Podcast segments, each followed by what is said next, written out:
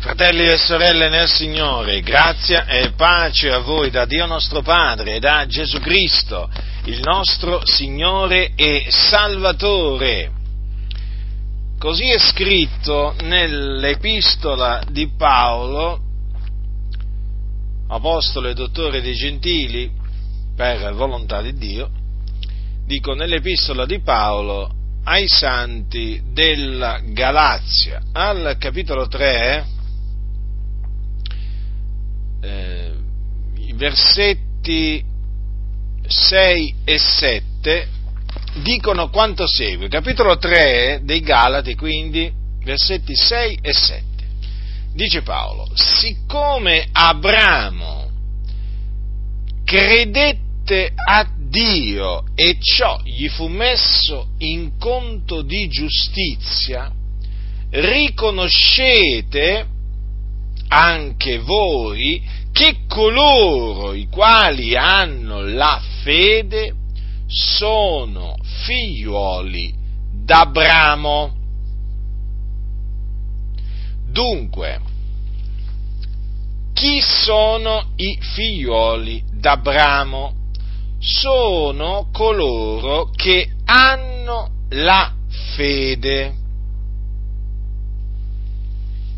Hanno la fede. Quindi coloro che non hanno la fede non sono figlioli d'Abramo. Mi pare ovvio questo. Dunque qualcuno dirà, ma allora non tutti hanno la fede? Esattamente, proprio così. Non tutti hanno la fede. Questo lo dice la Sacra Scrittura, che è la parola di Dio. Infatti Paolo, parlando ai santi di Tessalonica, nella sua seconda epistola, gli dice quanto segue al capitolo 3, dal versetto 1. Del rimanente, fratelli, pregate per noi, perché la parola del Signore si spande e sia glorificata come tra voi, e perché noi siamo liberati dagli uomini molesti e malvagi, poiché non tutti hanno la fede. Vedete con quanta chiarezza l'Apostolo Paolo ci dice che non tutti gli uomini hanno la fede, quindi gli uomini molesti e malvagi, perché chiaramente nel contesto si comprende bene che gli uomini molesti e malvagi di cui Paolo parla e in merito ai quali eh, esortava i santi a pregare per loro affinché fossero liberati da costoro, dico è evidente che gli uomini molesti e malvagi non hanno la fede. Gli uomini molesti e malvagi, lo ripeto, non hanno la fede, quindi questo esclude che tutti gli uomini abbiano la fede. Come dicono, come dicono molti sedicenti pastori, dicono che Dio ha dato una misura di fede a ciascun uomo, a ciascun uomo. Ma questo è falso. Questo è falso, perché infatti è scritto che non tutti hanno la fede. Ora, in merito a, questo, a questa affermazione, voglio ricordarvi, fratelli, che eh, costoro, quelli in altre parole che sostengono che tutti gli uomini hanno la fede, interpretano in maniera arbitraria queste parole dell'Apostolo Paolo ai santi di Roma. Ascoltate, capitolo 12, versetto 3. Per la grazia che mi è stata data, io dico quindi a ciascuno fra voi che non abbia di sé un concetto più alto di quel che deve avere, ma abbia di sé un concetto sobrio secondo la misura della fede che Dio ha assegnata a ciascuno. Ora, ma mi pare così ovvio che la misura della fede che Dio ha assegnato a ciascuno, cioè è la misura della fede che Dio ha assegnata a ciascun credente. Ma altrimenti come avrebbe potuto Paolo poi affermare che non tutti gli uomini hanno la fede se qui avesse voluto dire che tutti gli uomini hanno una misura di fede? Comprendete dunque che questa interpretazione che danno costoro a queste parole di Paolo è un'interpretazione falsa, rigettatela. E se qualcuno viene a voi per cercare di convincervi che tutti gli uomini hanno la fede e vi cita ehm, queste parole dell'Apostolo Paolo ai Santi di Roma, capitolo 12, versetto 3, rispondetegli dicendo, è altresì scritto, non tutti hanno la fede. Perché, vedete, il diavolo sempre, cioè, usa sempre le sacre scritture per indurre, eh, per indurre i santi a credere, a, credere, a credere le menzogne. Vi faccio un esempio. Quando Gesù disse il Padre è maggiore di me, che cosa ha detto la verità? Disse la verità, ma certo, però i cosiddetti testimoni di Geova prendono quelle parole per fare dire a Gesù che non si sentiva Dio, che non riteneva di essere Dio. Ma invece, se noi andiamo a vedere il contesto, ci rendiamo conto che Gesù assolutamente con quelle parole non volle, non volle, negare di essere Dio, ma infatti ci sono molti altri passi della scrittura che mostrano chiaramente che Gesù Cristo è Dio. Quindi state molto attenti a questi sedicenti pastori eh, che per non, in, per non inimicarsi il mondo si sono messi a insegnare che tutti gli uomini hanno una misura di fede, cioè che hanno la fede, ce l'hanno dentro, la devono devono tirare fuori, la devono usare. Ma quando mai la scrittura dice questo? La Bibbia dice che non tutti hanno la fede. E se non tutti hanno la fede, non tutti sono figlioli d'Abramo. O d'Abrahamo, perché poi gli fu cambiato il nome, no? Prima si chiamava Abramo e poi Abrahamo perché appunto il Signore lo costituì padre di molte nazioni. Allora, torniamo al testo eh, appunto iniziale che ho letto. Quindi coloro che hanno la fede sono figliuoli, sono figlioli di Abramo. In base a che cosa l'Apostolo Paolo dice questo? In base a quello che accadde ad Abramo. Perché? Abramo credette a Dio e ciò gli fu messo in conto di giustizia. Ora, che cos'è quel ciò che gli fu messo in conto di giustizia? Fu la sua fede. Vediamo dove è scritto. Prendete il libro della Genesi, libro della Genesi, il primo libro del Pentateuco. Ascoltate che cosa c'è scritto al capitolo 15. Dice così capitolo 15, verset, da versetto 4. Allora la parola dell'Eterno gli fu rivolta dicendo, questo non sarà tuo erede, cioè questo significa ehm, Eliser di Damasco, eh? perché appunto bisogna seguire il discorso, ma colui che uscirà dalle tue viscere sarà erede tuo. E lo menò fuori e gli disse, mira il cielo e conta le stelle, se le puoi contare, e gli disse, così sarà la tua progenie. Ed egli credette all'Eterno che gli contò questo come giustizia. Che cosa credette dunque Abramo? Abramo che, credette che la sua progenie sarebbe diventata numerosa come le stelle del cielo. Capite? Ora Abramo credette, pensate che Abramo non aveva figli.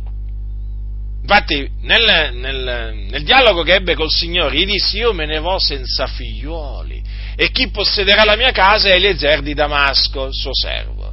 Vedete? Era senza figliuoli quando il Signore Dio gli disse così sarà la tua progenie. Ma Abramo credette. Vedete? Era anziano, ma davanti alle parole di Dio, davanti alla promessa di Dio, credette dice credette all'Eterno, quindi a colui che è il vero Dio, il solo vero Dio, che gli contò questo come giustizia.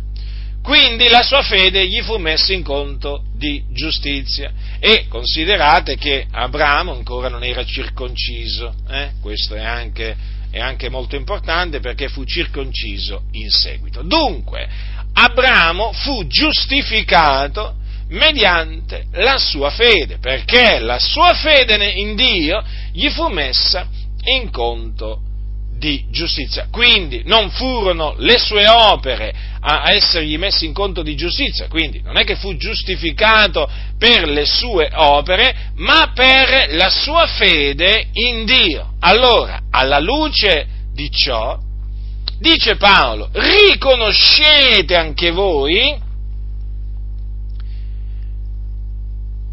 riconoscete anche voi che coloro i quali hanno la fede sono figlioli d'Abramo. Dunque, coloro che credono in Dio e naturalmente in colui che egli ha mandato, Gesù Cristo, perché Gesù Cristo è stato mandato da Dio. Cioè, quando Abramo credette a Dio, è chiaro che ancora il figliuolo non era stato mandato nel mondo per essere il salvatore del mondo, il figliuolo fu mandato, eh, Dio mandò il suo figliolo nel mondo per essere il salvatore del mondo nella pienezza dei tempi, molti, mo, molti, secoli, molti secoli dopo. Dunque Abramo credette a Dio, cioè gli fu messo in conto di giustizia e coloro che hanno che seguono le orme della fede di Abramo, coloro che hanno la fede che ebbe Abramo in Dio, sono figlioli d'Abramo. Ora, se sono figlioli d'Abramo vuol dire che Abramo è il loro padre. Infatti, infatti, Abramo è padre di noi tutti. Così è scritto. Paolo ai Romani dice, ascoltate, eh? Eh, il quale, riferendosi ad Abramo, è padre di noi tutti, secondo che è scritto, io ti ho costituito padre di molte nazioni. Quindi, coloro che hanno la fede di Abramo sono figliuoli d'Abramo. Vi avevo accennato prima al fatto che Dio cambiò il nome ad Abramo. Questo lo troviamo scritto, lo troviamo scritto nel libro della Genesi. Eh, al capitolo 17 dice, quando Abramo fu d'età di 99 anni, l'Eterno gli apparve e gli disse, io sono l'Iddio onnipotente, cammina alla mia presenza e sii integro, io fermerò il mio patto fra me e te, e ti moltiplicherò grandissimamente. Allora Abramo si prostò con la faccia in terra e Dio gli parlò dicendo, quanto a me ecco il patto che fo con te, tu diverrai padre di una moltitudine di nazioni e non sarai più chiamato Abramo, ma il tuo nome sarà Abramo, poiché io ti costituisco padre di una moltitudine di nazioni. Notate? Allora Abramo il, il, significa padre eccelso, patriarca, mentre Abramo significa padre di una moltitudine, vedete? Dio ritenne opportuno di cambiare il nome al patriarca Abramo. Dunque, coloro che hanno la fede di Abramo, si può parlare in questi termini perché al capitolo 4, versetto 16 dei Romani si parla della fede d'Abramo, sono eh, figlioli d'Abramo, quindi hanno Abramo per, per padre per padre. Ora, coloro che hanno la fede di Abramo, coloro che hanno la fede, es, eh, sono benedetti col credente Abramo. Perché, come vi ho detto prima, ciò, cioè la sua fede, gli fu messo in conto di giustizia, cioè Abramo fu giustificato davanti a Dio. E questa giustificazione è una benedizione, fu una benedizione che Dio gli largì. Che, sia, eh, che fu una benedizione è confermato da, da questo che dice, eh, che dice il salmista, che poi sono parole queste che riprende Paolo, che, citandole al capitolo 4 eh, dei Romani dove parla appunto della giustificazione che ottenne Abramo. Infatti cita quelle parole del Salmo in cui dice il salmista beati quelli le cui iniquità sono perdonate e i cui peccati sono coperti, beato l'uomo al quale il Signore non imputa il peccato. Ecco, questa è la beatitudine o la benedizione che, ehm, eh, a cui partecipano eh, coloro che hanno la fede d'Abramo. Perché questo? Perché eh, Dio gli imputa la giustizia senza le opere, come avvenne al patriarca Abramo. Capite? Così avviene anche a coloro che hanno la fede di Abramo. Gli viene imputata la eh, giustizia senza opere, dunque mediante la fede. Sono benedetti perché perché le loro iniquità sono perdonate, i loro peccati sono coperti, perché a loro il Signore non imputa il peccato. Considerate quale benedizione, quale benedizione hanno nella loro vita coloro che hanno la fede. Dunque, coloro che hanno la fede sono benedetti col credente Abramo. Quindi coloro che credono, eh? coloro che credono nel Signore Gesù Cristo sono benedetti col credente Abramo.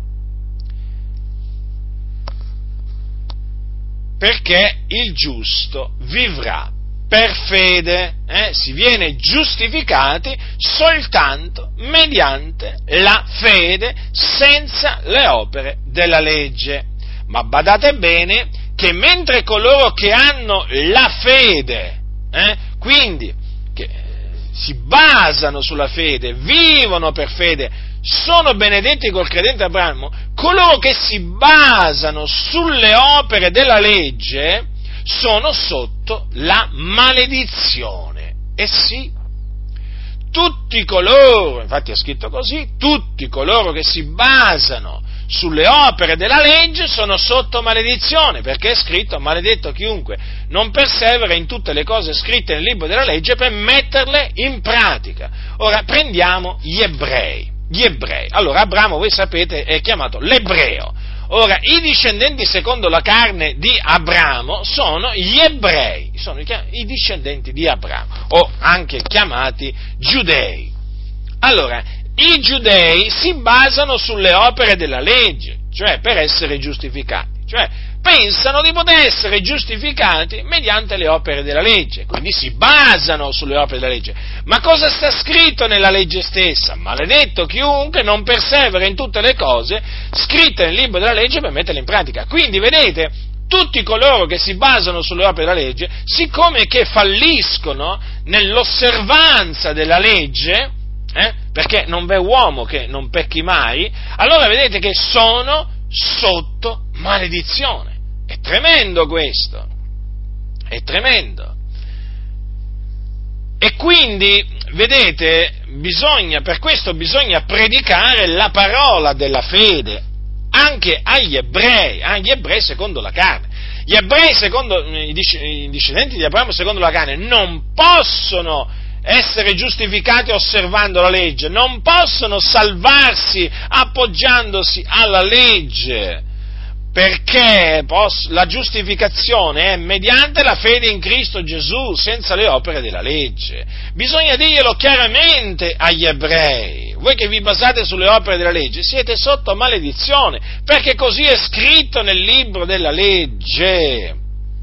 Quindi per essere liberati da questa maledizione, gli ebrei, e non solo gli ebrei naturalmente, devono ravvedersi e credere nel Signore Gesù Cristo. Perché? Perché Lui è divenuto maledizione per noi, in quanto è scritto maledetto chiunque, chiunque è appeso al legno. E Gesù infatti morì sulla croce appeso al legno eh, per riscattarci dalla maledizione della legge, affinché la benedizione d'Abramo venisse sui gentili in Cristo Gesù. Vedete? E difatti la benedizione d'Abramo è chiamata così, eh, è venuta su di noi che siamo in Cristo Gesù. Infatti, allora, quando tu, mm, fratello, sorella nel Signore, eh, esamini te stesso, tu senti che hai pace, senti che hai gioia. Eh? Ora, quella pace, quella gioia, eh, eh, fanno parte della benedizione d'Abramo che è venuta su di noi, eh, gentili, in Cristo Gesù. Dunque, questa benedizione è costata la morte del Signore Gesù Cristo sulla croce.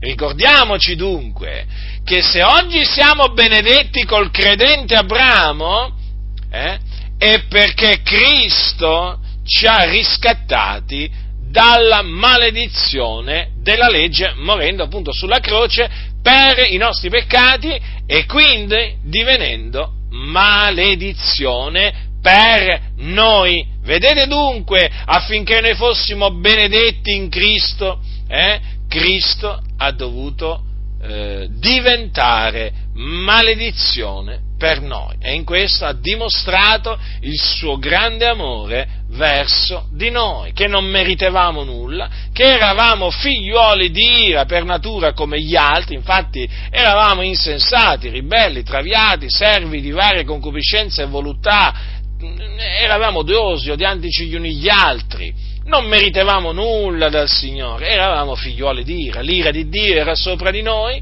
perché appunto noi eravamo dei peccatori, noi violevamo la legge di Dio, ora il peccato è la violazione della legge, ora chi viola la legge è sotto maledizione, maledetto chiunque non persevera in tutte le cose scritte nel libro della legge per metterle in pratica. Capite dunque? I peccatori, gli schiavi del peccato, appunto perché violano la legge, sono sotto la maledizione di Dio e affinché affinché possano, affinché la benedizione eh, di Dio venga su di loro, quindi affinché siano benedetti, si devono ravvedere credere nel Signore Gesù Cristo. Ecco perché Cristo ha comandato di predicare l'Evangelo ad ogni creatura, perché l'Evangelo è il messaggio mediante il quale l'uomo viene affrancato dalla maledizione della legge e diventa benedetto col credente Abramo. Perché?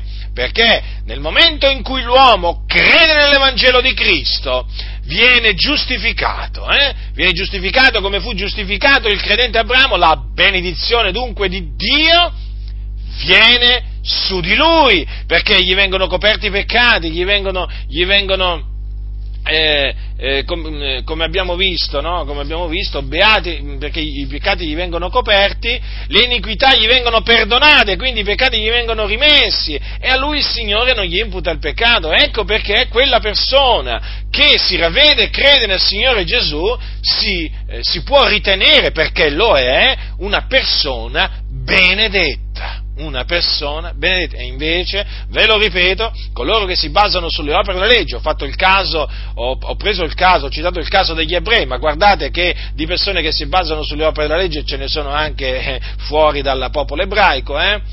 Eh, che praticamente pensano di essere giustificati per le loro opere. Eh. Costoro sono sotto la maledizione, badate bene, eh. bisogna parlare chiaro. Il Dio vuole che si parli chiaro. D'altronde, riflettete, quando voi leggete l'epistola dell'Apostolo Paolo, vi accorgete che l'Apostolo Paolo parlava e insegnava con franchezza? Eh? Ecco, così bisogna parlare. Bisogna parlare con ogni franchezza.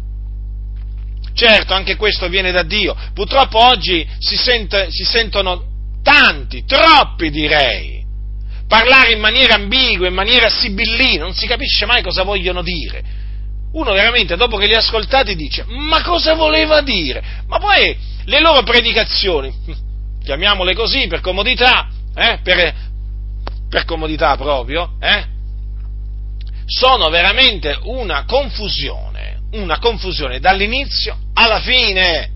Eh? Oramai qua siamo arrivati al punto che ci sono dei sedicenti pastori che non sanno nemmeno cosa significa la parola Vangelo. Cioè, ve lo ripeto, ci sono pastori che non sanno cosa significa la parola Van, la parola italiana Vangelo, che appunto è stata tradotta dal greco Evangelion, non sanno cosa significa. O meglio, dicono che significa una cosa, ma quando non significa quella cosa. Eh? Nelle assemblee di Dio in Italia, scoperta che ho fatto ieri, ogni tanto il Signore mi fa fare queste scoperte sconcertanti, che veramente bisogna definirle in questa maniera, perché sono sconcertanti, cosa scopro? Che nelle assemblee di Dio in Italia c'è chi insegna dal pulpito eh, che Vangelo significa notizia e non buona notizia. E allora, fratello, sorella, non devi dire che credi nel Vangelo. No, no, no, no, no. Vada bene, eh? Devi dire che credi nell'Evangelo. Già, c'è quella E che farebbe tutta sta differenza quando è una falsità. Perché la parola greca Evangelium eh, significa buona notizia, buona novella e si può tradurre in italiano in maniera indifferente, cioè o Evangelo o Vangelo non cambia niente, il significato della parola è la stessa, è identica. E questo lo dicono i professori di greco. Io non sono un professore di greco, io devo imparare dai professori di greco.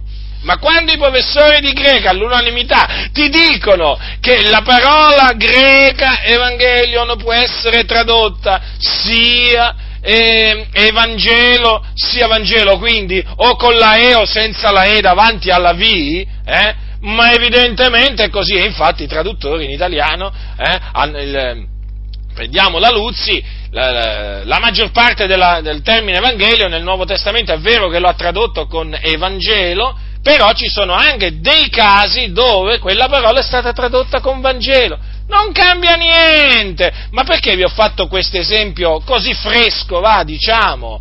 Ma perché oramai qui stiamo constatando che nelle chiese regna l'ignoranza. Sembra quasi che beati sono gli ignoranti qua, non quelli che conoscono, no, quelli sono settari, no, quelli sono talebani, no, quelli lì sono integralisti, no, i beati, i beati sono gli ignoranti, quelli che non sanno discernere, quelli che non sanno, quelli che non sanno discernere dalla destra e dalla sinistra sinistra, eh? quelli che fanno differenza tra la parola Evangelo e la parola Vangelo, ma, ma vi rendete conto a che livello si sono ridotti? Ma nemmeno tra, tra i preti arrivano a dire ste assurdità, ste assurdità, ste assurdità. Ma allora io dico, ma se non sanno nemmeno cosa significa Vangelo, che dicono che significa notizia, ma questi si sono fatti proprio un dizionario greco loro, un dizionario greco tutto loro, greco-italiano tutto loro. Chissà che un giorno non se lo facciano questi, eh? perché ormai c'è da aspettarsi tutto. Ma se non sanno cosa significa Vangelo, la parola italiana Vangelo, ma figuratevi se questi sono in grado a spiegarvi la dottrina di Dio, eh? la dottrina di Dio. Ma questi non sono in grado, questi devono essere, io lo ripeto, devono essere invitati a scendere dal pulpito e ad andarsene, ad andarsene proprio, via, perché sono la calamità delle chiese, la piaga tremenda, sono un cancro per le chiese questi sedicenti pastori, che quando si mettono dietro il pulpito eh, si mettono a leggere le loro menzogne a caterve, a caterve di menzogne. Queste denominazioni navigano in un oceano di menzogne. Ma come potete tenervi questi uomini? Prendeteli, fateli accomodare fuori dall'Assemblea dei Santi e pregate il Signore che susciti in mezzo a voi degli uomini eh, preposti, appunto, che Lui stabilisca degli uomini secondo il suo cuore, che hanno le caratteristiche che Lui vuole, ma perché basta! Ecco perché poi non gli senti predicare quello che predicavano gli apostoli, ma non sanno neppe, nemmeno cosa significa la parola Vangelo, addirittura gli hanno cambiato il significato pure alla lingua greca, termini, a questo termine greco, o meglio, al termine italiano eh, con cui viene tradotto una parola greca, ma è assurdo. Io veramente, mm, mm, ve lo confesso, fratelli nel Signore, quando ieri ho scoperto questo, ho detto, ma fammi risentire perché forse ho capito male, eh? non voglio mica che poi mi dicano, mi dicano che ho capito male, perché sapete che oramai una delle accuse più diffuse delle calunnie più diffuse nei miei confronti è ma Butindaro ha capito fischi per fiaschi come al solito, ma ci mancherebbe altro, ma c'è una volta che io capisco fischi per fischi o fiaschi per fiaschi, no, io capisco sempre fischi per fiaschi, ma guarda un po', ma guarda un po', loro invece capiscono tutto, pensa, capiscono pure la differenza che c'è tra Evangelo e Vangelo, quanta intelligenza che hanno questi, ma vedi che intelligenza intelligenza, poi sarei io quello che eh, prende fischi per fiaschi, sarei io, ma io oramai l'ho capito, l'accusa che mi rivolgono a me, eh, Praticamente quello che mi accusano a me di fare lo fanno loro, perché sono loro che, come si suol dire, pigliano fischi per fiasco, lucciole per lanterne. Sono loro, sono loro, ma lo vedete? Ma più chiaro di così? Adesso ci mancava questa, ma il, pro- ma il problema, sapete qual è il dramma? Che non è finita qui, quale sarà la prossima? Ma sapete che io ogni tanto dico, ma sarà l'ultima questa? Mm, dubito, eh, no, dubito, più che dubito la certezza che non è l'ultima. Perché, perché oramai qua un abisso chiama un altro abisso, qui da un giorno all'altro ti puoi aspettare di tutto, di tutto. Guardate, ormai in certe chiese, diciamo, quello che manca è che dicono che il diavolo è buono. Sì, bah, mm, sì diciamo che, diciamo che, manca solo questo, perché credo che oramai abbiano detto un po' tutto. Eh? Credo che ormai abbiano detto un po' tutto. Eh, che, che, cosa vi devo dire? Allora vi ho fatto questo ragionamento appunto per dire che nelle, ne, ormai in molte chiese regna proprio l'ignoranza. L'ignoranza. Eh? Molti non solo non sanno cos'è il Vangelo o l'Evangelo, stessa cosa, eh? Capito? Ma non sanno nemmeno il significato della parola Vangelo, cioè gli hanno dato proprio un altro, un altro significato. Ma vedi tu questi, ma vedi tu questi, ma quando la smetteranno di dire menzogne costoro? Ma quando la smetteranno? Ma la volete smettere? Ma fratelli nel Signore, ma qui, ma glielo volete dire voi che siete membri di chiesa eh, a costoro? Eh? Ma gli volete dire taci? Glielo dovete dire voi! Taci! Stai in silenzio! Smetti di dire menzogne! A chiunque dice queste insensatezze, assurdità! Ma adesso, ma io, io, io, guardate, adesso immagino, immagino, i testimoni di Geova, i cattolici, che adesso leggono pure quest'altra, quest'altra menzogna diana. Diranno, ma, ma veramente, ma qua, ma qui veramente, ma le Adi cosa sono diventate? Eh? So peraltro, ho saputo peraltro che eh, nelle Adi mh, ci sono, diciamo, taluni che eh, si sono indignati per quello che ho pubblicato, nel senso contro Lombardo, eh, non contro di me. Perché praticamente hanno compreso, contro Paolo Lombardo, eh, faccio il nome e cognome perché lui, il pastore della chiesa Adi di Catania, colui che appunto ha detto che, ha detto pubblicamente, è tutto pubblico quindi, eh, ha detto che Vangelo, eh, quindi senza la E davanti, significa notizia e non buona notizia. E ho saputo che in effetti c'è un'indignazione notevole nelle Adi per questa menzogna detta da Lombardo. Quindi questo cosa significa? Lo voglio dire per rendere giustizia, diciamo, a quelli che non condividono queste menzogne, cioè che significa che anche nelle Adi c'è, c'è qualcuno ancora, grazie a Dio, eh, che sa discernere la destra dalla sinistra, cioè c'è ancora qualcuno che capisce eh, grazie a Dio che non c'è alcuna differenza tra Evangelo e Vangelo. Ecco, insomma, questo ci rallegra, dai, mettiamola così. Oh, sapere che c'è qualcuno che ha, ha, ha, capito che non c'è differenza tra Evangelo e Vangelo, mh, mm, ci consola, ci consola. Vuol dire che allora veramente c'è ancora qualcuno eh, che ragiona, mm, c'è, c'è ancora qualcuno che ragiona. Quindi vi stavo dicendo regna l'ignoranza in tante chiese. Eh, eh, non solo l'ignoranza, ma anche il parlare ambiguo, no? il parlare ambiguo, tant'è che uno quando sente parlare costoro non sa mai poi alla fine da che parte stanno, ma dove stanno? Dove stanno taluni? A destra, a sinistra, al centro, ma dove stanno? Non si, non si capisce mai. Eh? Ma da che parte stanno? Cosa ha voluto dire? Non si sa. Parlare sibillino, confuso.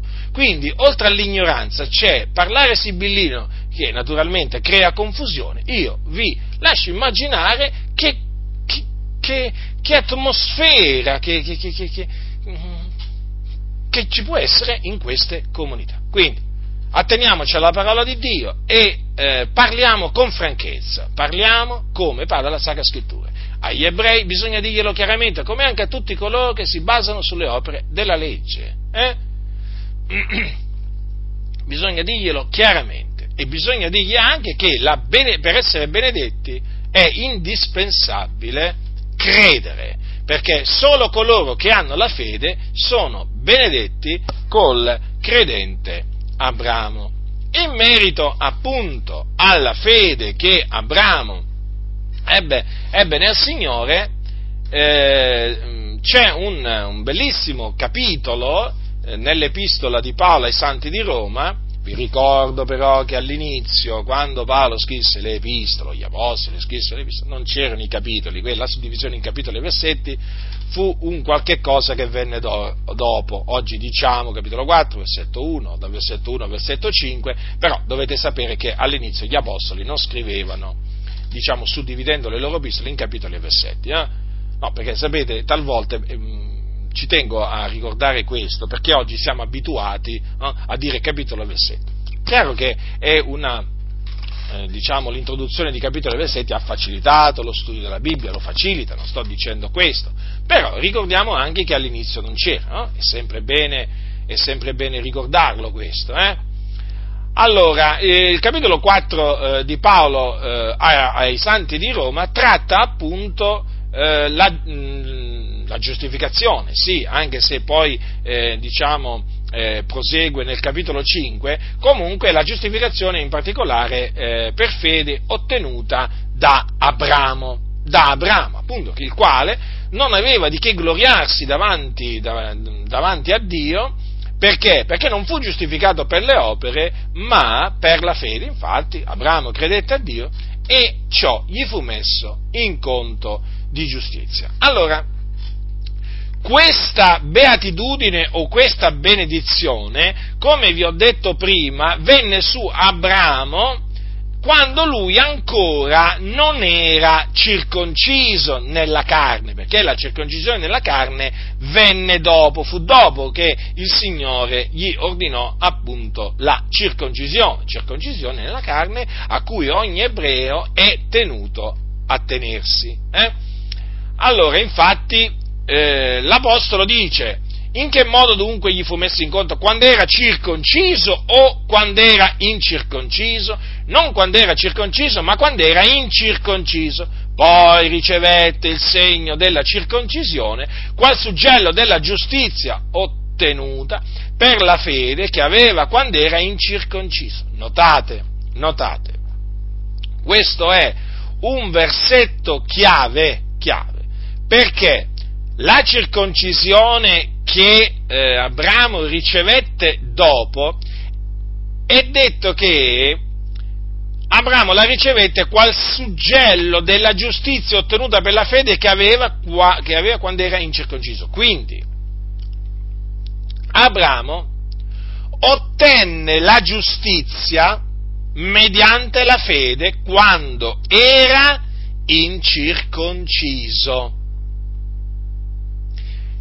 E notate cosa dice subito dopo Paolo, affinché, questo è fondamentale, perché vedete fratelli, il Signore opera sempre nel tempo, nel modo eh, da Lui voluto, sempre per qualche ragione. Il Signore non fa nulla senza una ragione.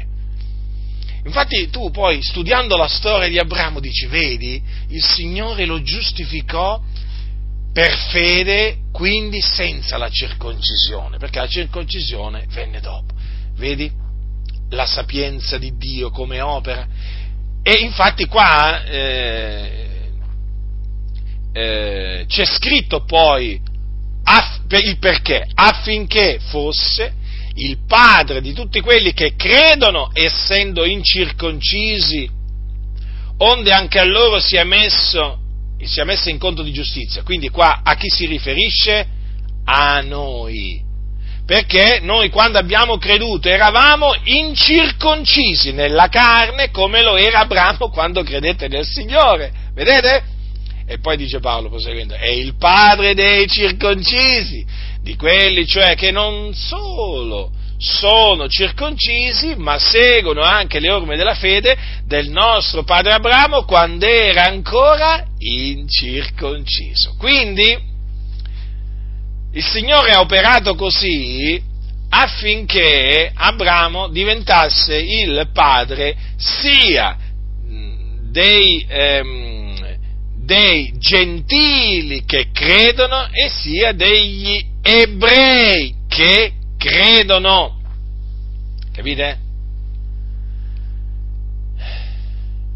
E questo veramente conferma quello che sempre l'Apostolo Paolo eh, ha detto alla fine del capitolo 3, quando dice, quando dice così, noi riteniamo che l'uomo è giustificato mediante la fede senza le opere della legge, il Dio egli fosse soltanto l'Iddio dei giudei, non egli anche l'Iddio dei gentili? Certo, lo è anche dei gentili, poiché è un Dio solo il quale giustificherà il circonciso per fede e l'incirconciso parimente mediante la fede. Quindi vedete? Allora, sia i circoncisi che gli incirconcisi, credendo, diventano figlioli d'Abramo. Capite? Non c'è alcuna differenza Difatti, noi, noi incirconcisi, eh, siamo eh, assieme ai circoncisi che hanno creduto, naturalmente, membri dello stesso corpo, figli dello stesso padre. Capite? Ma perché? Perché abbiamo la fede d'Abramo. Eh? Perché abbiamo la fede in Dio, la fede nel figliolo di Dio. Capite?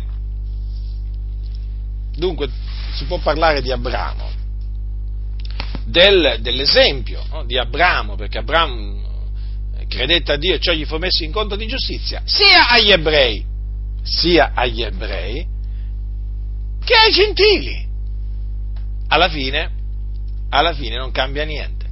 Leggendo, mh, mm, quando ho studiato il giudaismo, mi sono imbattuto diverse volte nel, ehm, in quello che dicono dei rabbini ebrei eh, sull'Apostolo Paolo e sono molto duri eh, i rabbini ebrei, eh, di cui molti sapete che sono massoni. Sono molto duri, peraltro lo accusano di essere lui il, eh, il, fondatore del cristianesimo e non Gesù. E ci sono dei, eh, dei passaggi eh, biblici della, della Torah o dei profeti o dei salmi citati dall'Apostolo Paolo che quando i rabbini li leggono veramente si infuriano, si infuriano. Perché? Perché l'Apostolo Paolo, ebreo di nascita, eh, anzi ebreo d'ebrei come ha detto lui, li spiega in maniera chiara, li cita in maniera appropriata, nel momento giusto, nella maniera giusta, per dire ciò che è giusto. E quando questi rabbini leggono quello che dice l'Apostolo Paolo citando eh, la legge, i salmi, i profeti, si infuriano. E uno di questi passi, eh, che, eh, appunto, la cui spiegazione gli dà tremendamente fastidio agli ebrei disubbidienti, agli rabbini, non rabbini che sono, è questo qui. Abramo credette a Dio e ciò gli fu messo in conto di giustizia. Ah, quanto si arrabbiano gli ebrei secondo la carne quando eh, gli citi queste parole, per dire loro guardate che Abramo da cui voi discendete eh, fu giustificato per fede, senza le opere, senza la circoncisione, eh? ma come si infuriano, d'altronde non gli è dato, capite? Non gli sono stati, non, gli, non, hanno occhi per vedere e non hanno orecchi per sentire, un velo rimane steso sul cuor loro quando leggono, quando leggono la legge, i profeti, per cui rendetevi conto voi, no? Co- come reagiscono quando sentono parlare in questa maniera così franca. Eh?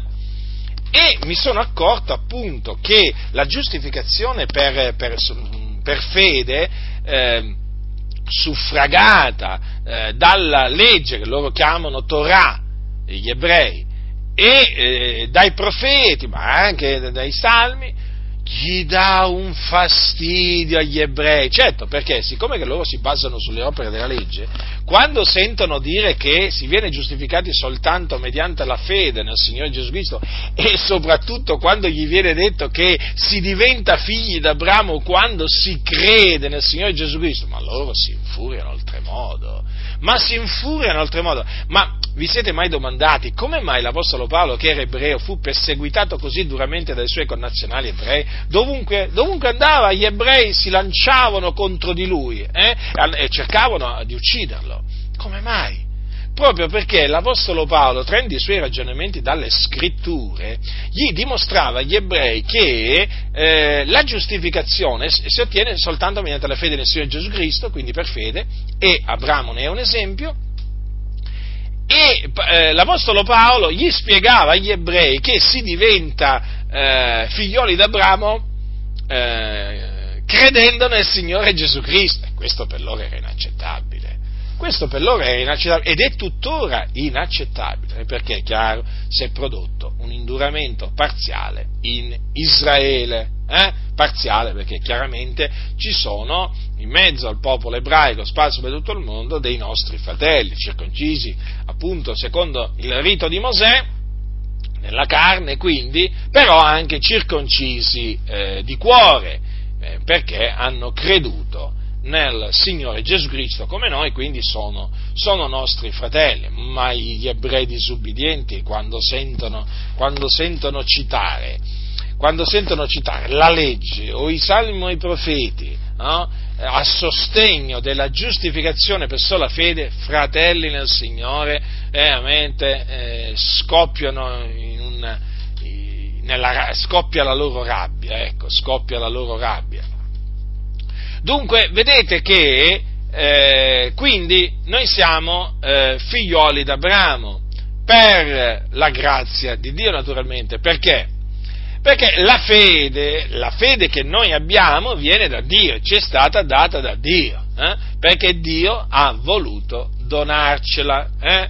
non è che l'abbiamo voluta noi, Dio ha voluto donarcela, ci ha dato di credere, ci ha dato di credere perché ci aveva ordinati a vita eterna, tutti quelli che erano ordinati a vita eterna credettero.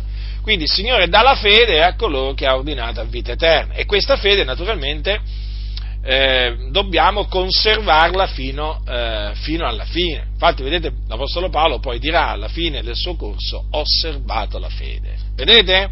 Osservato la fede. Eh sì, perché? Perché il giusto vivrà per fede. Se si tira indietro, l'anima mia non lo gradisce, disse il Signore.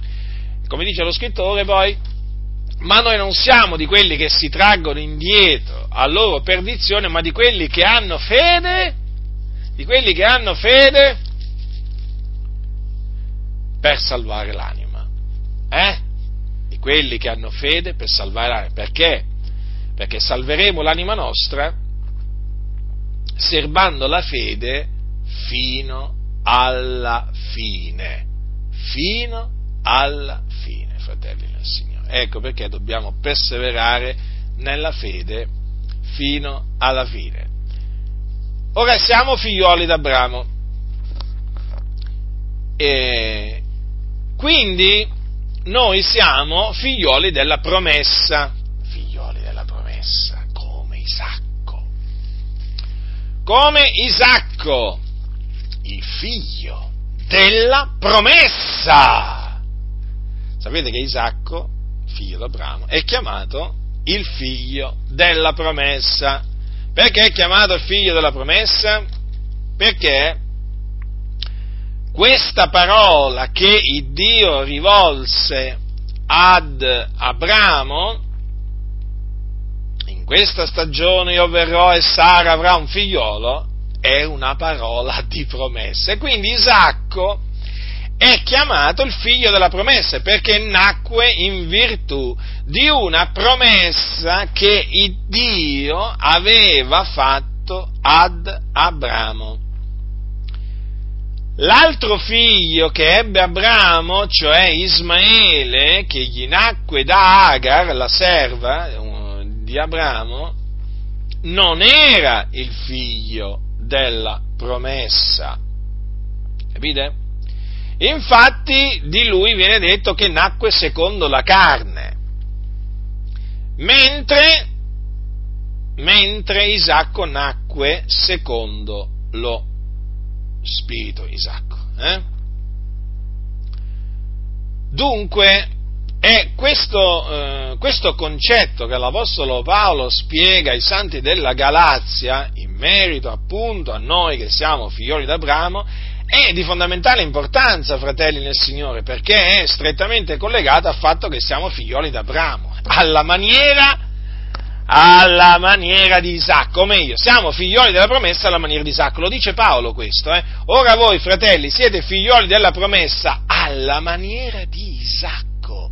Ora Isacco è la progenie di Abramo. Mm? Allora, eh, quindi Isacco nacque in virtù di una parola di promessa. E fu con Isacco che il Dio fece il suo patto. Poi fu ad Isacco che eh, Abramo lasciò appunto tutto in eredità. Eh, fratelli, queste sono cose, queste sono cose fondamentali, eh, perché infatti era lui eh, era lui l'erede, l'erede. Infatti, cosa gli dice la scrittura ad Abramo? Caccia via la schiava e il suo figliolo perché il figliolo della schiava non sarà erede col figliolo della libera, vedete? C'è il figlio della schiava e il figlio della libera. Allora, Abramo ebbe due figli, uno dalla schiava e uno dalla libera, cioè Sara. Chi fu erede? Chi fu costituito erede? il figlio della libera, quindi il figlio della promessa, non il figlio eh, di Agar, che era il figlio della schiava.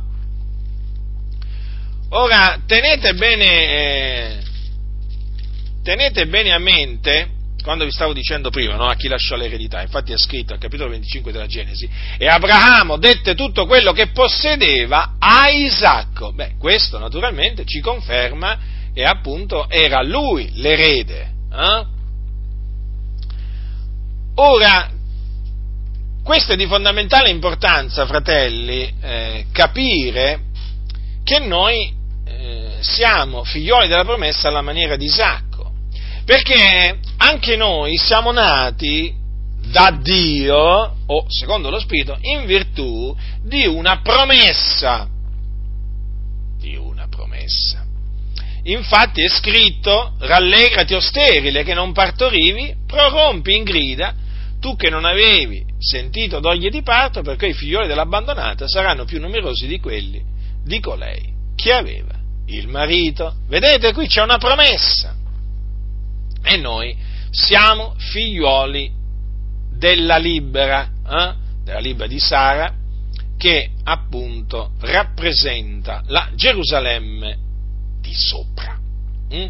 che è libera. Infatti, dice così, prendiamo Paolo ai Galati, Abramo ebbe due figlioli, uno della schiava e uno della donna libera, ma quella della schiava nacque secondo la carne, mentre quello della libera nacque in virtù della promessa le quali cose hanno un senso allegorico, poiché queste donne sono due patti, l'uno del monte Sinai, genere per la schiavitù, ed è Agar, infatti Agar è il monte Sinai in Arabia e corrisponde alla Gerusalemme del tempo presente, la quale è schiava con i suoi figlioli, ma la Gerusalemme di sopra è libera ed essa è nostra madre. Vedete dunque? Le due donne rappresentano praticamente due patti. Allora, noi siamo liberi, siamo liberi perché il Signore ci ha affrancati ci ha affrancati dal peccato, ci ha riscattati dalla maledizione della legge. Eh? E nostra, eh, la nostra madre è la Gerusalemme di sopra. Invece coloro che sono schiavi, schiavi della legge, schiavi del peccato, eh? appunto eh, sono i figlioli della schiava, eh? sono i figlioli della schiava. E naturalmente i figli della schiava non sono solo gli ebrei, ma tutti quelli che sono sotto sono sotto il peccato, sotto la schiavitù del peccato. Quindi noi siamo figli della promessa. Peraltro vi ricordo che quando il Signore gli disse così sarà la tua progenie, e beh, ma noi siamo figli d'Abramo, sì o no? Siamo figli d'Abramo. Quindi vedete, eh, Abramo non ci conosce, eh? però noi siamo figli d'Abramo, fratelli nel Signore, perché il Signore quando gli disse mira il cielo e conta le stelle se le puoi contare, poi gli disse così sarà la tua progenie. Vedete, il Signore ha dato una progenie ad Abramo numerosa come le stelle del cielo e noi, appunto, facciamo parte, grazie a Dio, veramente, di questa progenie. Siamo, appunto, i figlioli della promessa, siamo figlioli della promessa alla maniera di Isacco e quindi siamo eredi di Dio, coeredi di Cristo, fratelli nel Signore. Questa è veramente una cosa meravigliosa, una cosa gloriosa, veramente, per cui dobbiamo, dobbiamo rendere grazie del continuo a Dio per mezzo di Cristo, di Cristo Gesù. Quindi, come dice l'Apostolo Paolo, né per il fatto che sono progenie d'Abramo sono tutti figlioli d'Abramo, quindi il fatto che molti si dicono eh, progenie d'Abramo non significa eh, che tutti sono figli d'Abramo. Infatti gli ebrei, come vi dicevo prima, sì, sono progenie d'Abramo nel senso che discendono da Abramo, però non sono tutti figli d'Abramo, perché i figli d'Abramo tra gli ebrei sono solo coloro che hanno la fede, coloro che hanno la fede. D'altronde in Isacco ti sarà nominata una progenie, capite? Non in Ismaele, ma in Isacco, ma Isacco era stato promesso, c'era stata una parola di promessa. Quindi non, mm, la progenie non gli fu nominata in Ismaele, ma in Isacco, fratelli del Signore. E questo che cosa anche eh, ci dimostra? Che Dio fa quello che vuole, fa grazia a chi vuole Lui. Perché vedete, tra eh, Ismaele e Isacco, il Signore chi scelse? Scelse Isacco. Eh? Eppure, eppure, tutte e due eh, uscirono da Abramo, nel senso Abramo li generò, eh? però il Signore eh, scelse Isacco.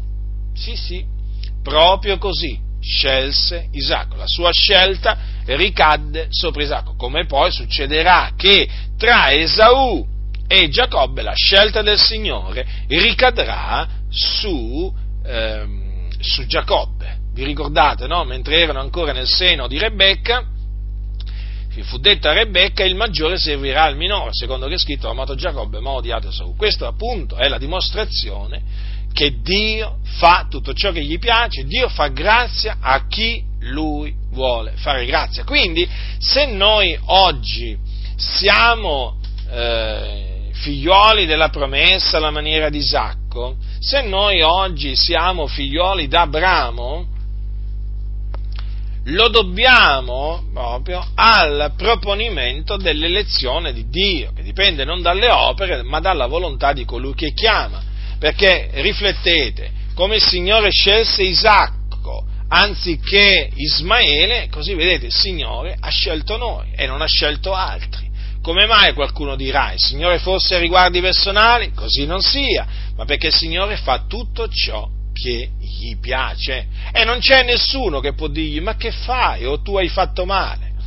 Capite? Noi quindi dobbiamo essere riconoscenti a Dio perché il Signore ha avuto misericordia di noi. Perché noi eravamo figlioli di ira come tutti gli altri, ma al Signore è piaciuto è piaciuto darci la fede per farci diventare figliuoli d'Abramo, fratelli nel Signore. Io ritengo veramente questa cosa una cosa meravigliosa, una cosa gloriosa, una cosa per cui veramente il nostro Dio va celebrato, va celebrato, va celebrato del, del continuo. È, è, il piano di Dio, vedete? Eh, il piano che Dio aveva formato in se stesso, che aveva tenuto occulto e che poi, vedete, il Signore ha manifestato nella pienezza dei tempi. Ma riflettete a tutto questo che appunto trovate scritto nelle epistole dell'Apostolo Paolo, quale sapienza eh, che il Signore gli ha dato,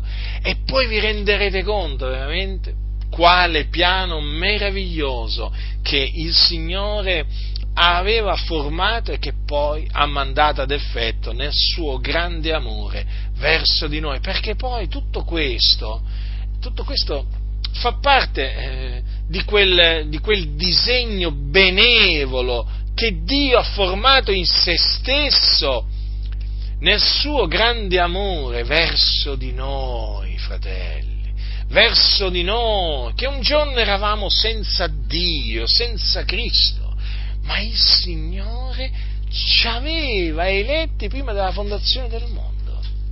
Eh? Ci aveva eletti a diventare figlioli d'Abramo. Eh? Eh sì, perché poi quando si diventa figli d'Abramo si diventa figliuoli di Dio, no?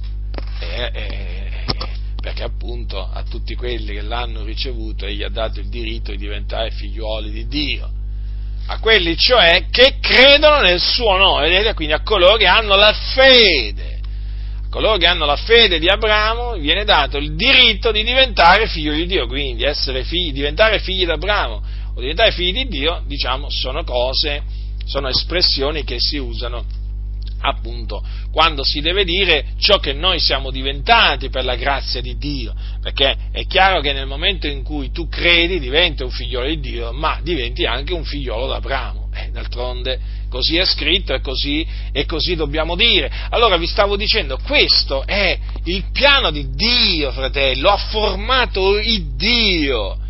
Quando voi leggete queste cose, considerate questo piano meraviglioso. Eh? E, e, quindi considerate la grandezza di Dio. Grande... Noi oggi rischiamo, quando parliamo, di dimenticarci che tutte queste cose le ha prodotte Dio, le ha prodotte Dio, fratelli. Mm? Abramo credette, eh? credette tanti secoli addietro credette all'Eterno e ciò gli fu messo in conto di giustizia. Ecco, qualcuno potrebbe dire, sì, vabbè, e allora? Sì, ma poi devi vedere il seguito, devi vedere il seguito, perché poi Paolo, dopo molti secoli, prenderà proprio quelle parole per spiegare che Abramo fu giustificato dinanzi a Dio per fede e non per opere e questo naturalmente a sostegno della giustificazione per fede eh, per, eh, me, mm, per la grazia mediante la fede in Cristo Gesù. Quindi quello che avvenne ad Abramo avvenne in vista di quello che poi Dio avrebbe operato tramite Cristo Gesù. Sono tutte cose collegate tra di loro, fratelli. Che meraviglia!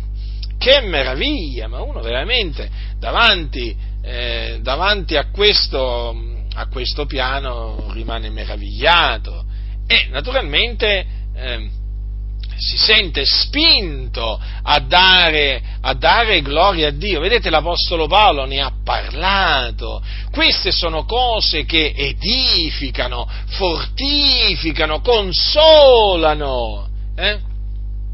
perché fanno parte del consiglio di Dio che l'Apostolo Paolo trasmetteva ai santi e che tuttora deve essere trasmesso, deve essere trasmesso.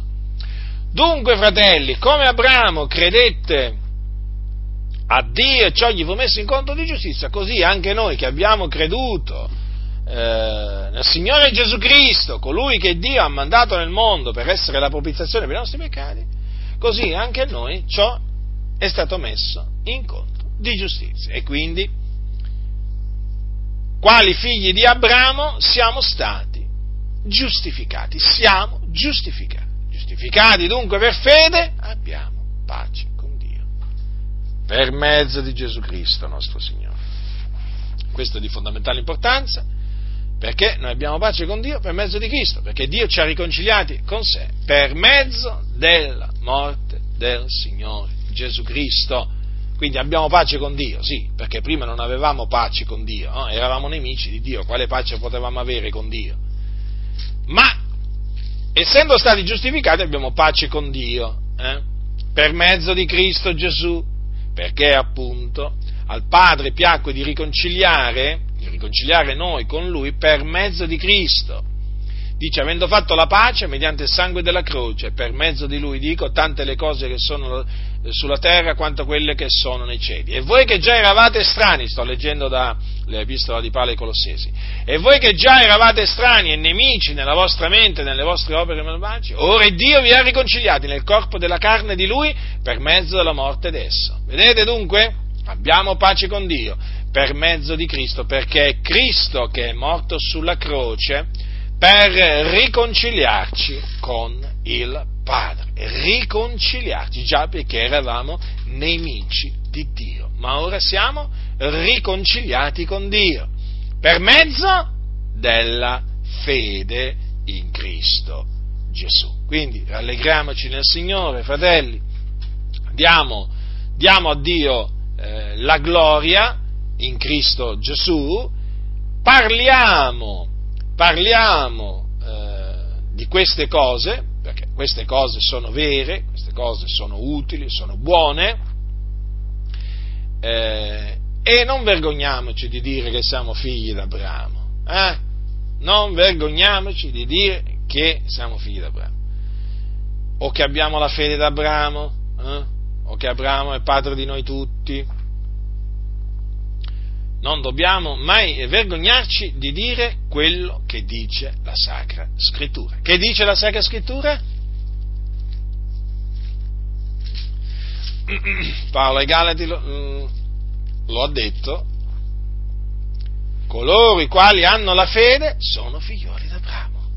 Coloro che hanno la fede sono, crede, sono benedetti col credente Abramo. Quindi proclamiamo quello che è scritto.